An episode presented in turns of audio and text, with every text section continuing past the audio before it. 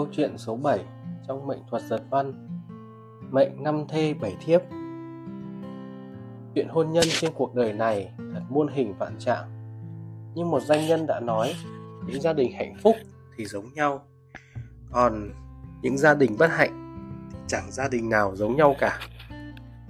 Đối với những người sống trong gia đình hôn nhân bất hạnh, Có lẽ họ sẽ tìm ra một loạt lý do, Hoặc là do mình, hoặc là do đối phương gây nên còn với tôi tất cả đều do số phận an bài. 8 năm trước có một người đàn ông hơn 50 tuổi đến tìm thầy Hạ xem mệnh. Người đó ăn mặc giản dị đeo một cặp kính viền vàng trông có vẻ học thức. Ông ta đến là muốn xem thời vận của những năm gần đây. Tôi còn nhớ bát tự của ông ta là tân tỵ canh dần giáp thân canh ngọ. Sau khi an bát tự của người đó xong, thì Hạ đoán rằng anh bước vào vận năm một tuổi. Nếu như giờ sinh không sai, anh không có anh em là con một trong gia đình. Người đàn ông đeo kính nói, vâng, mẹ tôi rất muốn sinh con gái, nhưng mãi không sinh được như ý nguyện. Thầy Hạ lại đoán, anh giáp mộc tọa thân, thiên can canh tân hỗn cục. Mệnh năm thê bảy thiếp, tôi đoán anh đã có năm vợ thầy nói chuẩn quá tôi có mấy vợ liền nhưng chẳng ngờ đến số vợ thầy cũng nói đúng. Người đó có lẽ không nghĩ rằng chuyện hôn nhân của mình được xem chuẩn như thế, nên mở to mắt muốn nghe, đôi mắt ánh lên sự kinh ngạc. Tôi tính nhẩm, bệnh này tài tinh không nhiều, tỷ kiếp vượng. Chỉ một nỗi là cung thê bị sung, tại sao thầy lại đoán anh ta có năm vợ? Nhìn bộ dạng người đàn ông trước mặt, tướng mạo bình thường, lộ vẻ nghèo đói, không thấy có tiền tại sao có đến năm bà vợ? Tôi đang suy nghĩ thì thầy đoán tiếp. Anh sinh ra đã cao số, luôn khác vợ. Tuy anh kết hôn 5 lần, có năm bà vợ, nhưng cuối cùng chẳng giữ được ai. Người đàn ông gật đầu, nói rằng, đúng như vậy. Hóa ra, ý của thầy là nói ông ta kết hôn 5 lần. Thầy hạ lầm nhầm một hồi, rồi chợt quay người lại nói với ông ta Người vợ đầu tiên đi theo anh từ năm 21 tuổi đến tận năm 25 tuổi. Hai người có hai đứa con trai. Người đàn ông phục sát đất với lời đoán như thần của thầy Hạ. Ông ta gật đầu lia lịa nói rằng Đúng vậy, đúng vậy. Thầy Hạ lại nói Nhưng sau khi hai người ly hôn, hai đứa con trai đều theo mẹ. Anh đúng là trồng cây để người khác hóng mát. Con của mình gọi người khác là cha. Thầy Hạ, tôi nói thật với thầy. Tôi đây vốn không thích con cái. Vợ tôi cũng biết tôi không biết nuôi con. Để xem tôi có phải là mệnh không có con cái không? Người đàn ông đeo kính hỏi. Lúc nãy tôi đã nói với anh rồi. Trước kia anh không thích con cái là đúng. Bây giờ anh muốn thì đã muộn rồi. Trong mệnh anh, không có đứa con cái nào có duyên với anh cả. Trong những lần hôn nhân này, số con của anh cũng không phải là ít nhưng cuối cùng, không có đứa nào theo lại. Tất cả đều đi theo mẹ nó. Người đàn ông đeo kính đáp, lời thầy nói chuẩn quá. Nói rồi, ông ta thở nhẹ một hơi phân bua với thầy hạ. Mấy con đàn bà đó cũng thật nhẫn tâm với tôi. Sau khi ly hôn, nhà cửa, giấy tờ, con cái, tất cả đều thuộc về chúng. Chẳng để lại cho tôi chút gì? Tôi nghĩ bụng người này nhất định không phải là một người đàn ông không có trách nhiệm với gia đình, không muốn nuôi con, không có trách nhiệm gì với gia đình. Đoán rằng ông ta là kẻ ích kỷ, chỉ nghĩ cho lợi ích của bản thân, không biết cách yêu thương người khác. Chả trách, không bà vợ nào muốn ở cạnh ông ta. Bây giờ ông ta già rồi, muốn có con. Nếu lúc đầu dù chỉ cho đi một chút tình yêu thì hôm nay cũng không đến mức phải thê thảm như thế này. Thật là đáng đời. Giờ vẫn còn mặt mũi đi trách tội người khác. Tôi không có cảm tình gì với loại đàn ông như thế, nên không khách khí nói với ông ta. Sao lại nói không để lại gì cho ông? Họ cho ông tự do. Ông xem, bây giờ ông như một thanh niên, vẫn còn cơ hội tìm dăm bảy bà nữa kia mà. Người ấy biết lời tôi nói có ẩn ý, cũng không dám nói gì đã im một lúc tây hạ mở lời con à chúng ta xem mệnh phải biết số mệnh đã sắp đặt ông này hỏa vượng khắc thê, nhất định phải ly hôn 5 lần. Nếu không ly hôn thì cũng chẳng phải vợ mách bệnh liệt giường, thì cũng là tai nạn mà chết. Ta đã đoán mệnh cả một đời. Con có biết ta đã gặp bao nhiêu người ly hôn? Lần nhiều nhất là bao nhiêu lần không? Nói ra chắc con cũng phải sợ. Đúng 18 lần đó. 18 lần mà thầy cũng đoán ra à? Tôi kinh ngạc hỏi.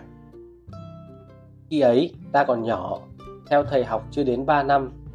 Ta nhìn ra hôn nhân của người phụ nữ đó, thành cũng nhiều mà bạn cũng lắm. Kết hôn rồi lại ly hôn. Chỉ là 18 lần thì ta không đoán ra, là người ta nói cho ta biết. Về sau nghĩ lại, thực là lúc đấy trình độ chưa cao. Từ tận đáy lòng tôi khâm phục thầy nặng hạ. Đang định nhân cơ hội này thỉnh giáo thầy một vài vấn đề, thì người đàn ông đó cắt ngang Tôi muốn hỏi về vận thế lưu niên mà vẫn chưa hỏi. Mệnh của tôi có phát tài được không? Trông ông ta có vẻ như thành phần trí thức, vậy mà cũng hứng thú với việc kiếm tiền. Thầy Hạ bấm tay rồi nói, lúc còn trẻ anh sẽ không phát tài. Thế còn trung niên, vẻ mặt người đó lộ rõ sự quan tâm. Trung niên cũng không phát tài. Thầy Hạ trả lời, ông ta hỏi tiếp, thế tôi về già có phát tài được không? Tôi thấy người này đúng là đến chết vẫn ham tiền. Thầy Hạ đáp, về già nhất định anh sẽ phát tài. Lời của thầy Hạ khiến người đó vô cùng phấn khích. Ông ta nắm chặt lấy tay thầy, vội hỏi. Thầy nói tôi sẽ kiếm được bao nhiêu tiền? Thầy Hạ cười khà khà. Khoảng 30, 50 vạn gì đó. Thật không ạ? À? Thế thì tốt quá. Trong bộ dạng phấn khích của ông ta hình như ông ấy là tám đời bần cố nông đã đến lúc phải đổi đời. Cuối cùng, người đàn ông đó dốc hết số tiền trong túi ra đi cho thầy Hạ gọi là tiền xem quẻ. Trước khi đi, ông ta còn nói một câu. Tôi là người rất trọng đạo lý. Hôm nay, khi tôi đang chán trường, thầy nói rằng tương lai tôi nhất định sẽ phát tài. Vậy thì đợi đến khi tôi phát tài, tôi nhất định sẽ tìm thầy hậu tạ. Rất nhiều năm sau đó, một hôm, có người đến tìm thầy Hạ Tôi nhìn hóa ra chính là ông ta. Không ngờ ông ta đã thật sự phát tài. Và ngạc nhiên hơn là ông ta vẫn còn nhớ đến thầy tôi. Vẫn nhớ đến lời mà ông ta đã hứa. Ông ta mang đến cho thầy Hạ tròn 800 tệ.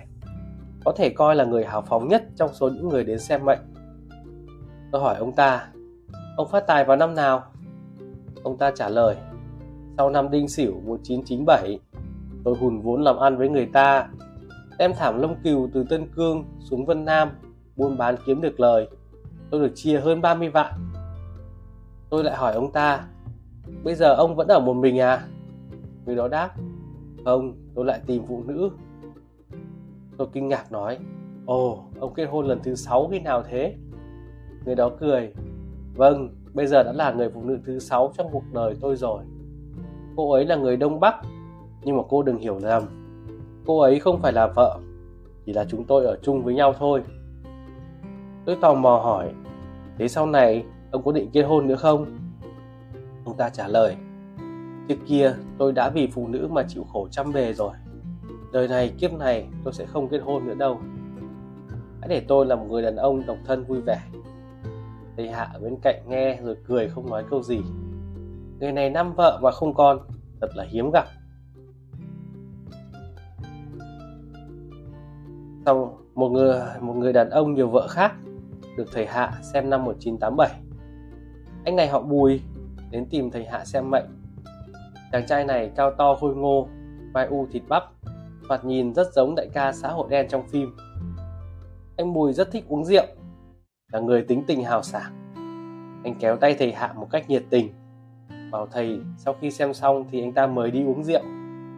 Thầy Hạ từ chối nói rằng từ trước đến giờ mình không uống rượu và rất cảm ơn tấm lòng của anh ta. Sau đó thầy hỏi bát tự của anh ta. Anh Bùi cầm tinh con hổ, sinh vào giờ mão ngày 13 tháng chạp. Bát tự là nhâm dần, quý sửu, tân hợi, tân mão. Lê Hạ suy tư một hồi lâu rồi nói Xem mệnh của anh, anh giống như một người xã hội đen nửa vời. Anh Bùi trả lời con thì cũng chẳng phải xã hội đen nói thật con chỉ là người giúp người ta đòi nợ mà thôi nếu người ta không trả tiền thì thì dằn mặt họ để họ không dám quỵt. Số tiền đòi được con lấy một ít. Nếu như con thật sự là xã hội đen thì đã phát tài từ lâu rồi. Cho dù anh này phủ nhận mình là xã hội đen, nhưng nghe lời giới thiệu của anh ta thì thầy Hạ đã đoán đúng rồi. Hôn nhân của anh có phải xảy ra chuyện rồi không? Thầy Hạ xem tiếp cho anh Bùi. Thì thấy anh Bùi mấy mắt trái. Vâng, con đến tìm thầy cũng là việc này. Anh ta nói với thầy, con đã tìm người phụ nữ khác bên ngoài. Không biết ai gọi điện báo cho vợ con. Lúc đầu thì cô ấy không tin, nhưng sau đó cô ấy tận mắt thấy con ôm một người phụ nữ ở trong nhà nghỉ đi ra. Cô ấy bây giờ ngày nào cũng đòi ly hôn. Phiền phức đến mức con thực sự muốn giết người. Thầy xem, đàn ông có mấy ai kết hôn rồi không trang hoa, việc này có là gì lỗi lầm đâu. Thực ra chúng con rất yêu nhau, con không muốn ly hôn. Thầy xem hôn nhân của chúng con có giữ được không? Thầy Hạ nhầm tính và nói với anh ta bằng giọng nuối tiếc. Hôn nhân của anh lần đầu không giữ được, phải ly hôn. Tôi không chịu được tò mò liền hỏi thầy. Thế còn lần thứ hai ạ? À? Lần này thì Hạ trả lời dứt khoát. Lần thứ hai cũng không được, thời gian còn ngắn hơn. Thật vậy à? Người đàn ông họ Bùi trông vẻ rất nôn nóng hỏi. Thầy xem đời con tổng cộng kết hôn mấy lần? năm lần, để Hạ nói rõ ràng. Hả? Anh chàng rõ ràng không ngờ tới kết quả như vậy, hỏi tiếp. Thầy xem hôn nhân của con khi nào mới ổn định? Theo ta thì đến năm 39 tuổi, tới vận tinh tị, hôn nhân của anh mới ổn định. Trước năm này, anh kết hôn bao nhiêu lần thì đi hôn bấy nhiêu lần. Như vậy thì con kết hôn cũng bằng không. Đã thế, đợi mười mấy năm sau kết hôn cũng được. Đợi đến năm 39 tuổi, lúc đó mới kết hôn có được không thầy? Câu hỏi của anh Bùi nghe chừng rất có lý. Thầy Hạ nói, có một câu chuyện về ăn bánh nướng, không biết anh đã nghe chưa? Chuyện kể rằng, có một người rất đói, tay cầm một chồng bánh nướng. Khi ăn đến cái thứ năm thì no bụng. Thế là anh ta liền nói với mọi người, nếu biết sớm thế này, lúc đầu tại sao mình không ăn luôn cái thứ năm? Câu chuyện cười của thầy Hạ làm mọi người thấy vui. Anh chàng họ Bùi gật đầu nói, con hiểu rồi ạ. Sau lần xem mệnh đó, đến tận năm kỷ mão 1999 tôi mới gặp lại anh Bùi. Anh đã là người gần 40 tuổi rồi. Anh nói mình đã ly hôn 4 lần. Năm Tân Tỵ 2001. Nghe nói anh ta lại có một người bạn gái. Sau khi kết hôn, hai người tình cảm rất tốt. Đó là lần kết hôn thứ năm của anh. Anh đến bây giờ mọi thứ vẫn rất ổn.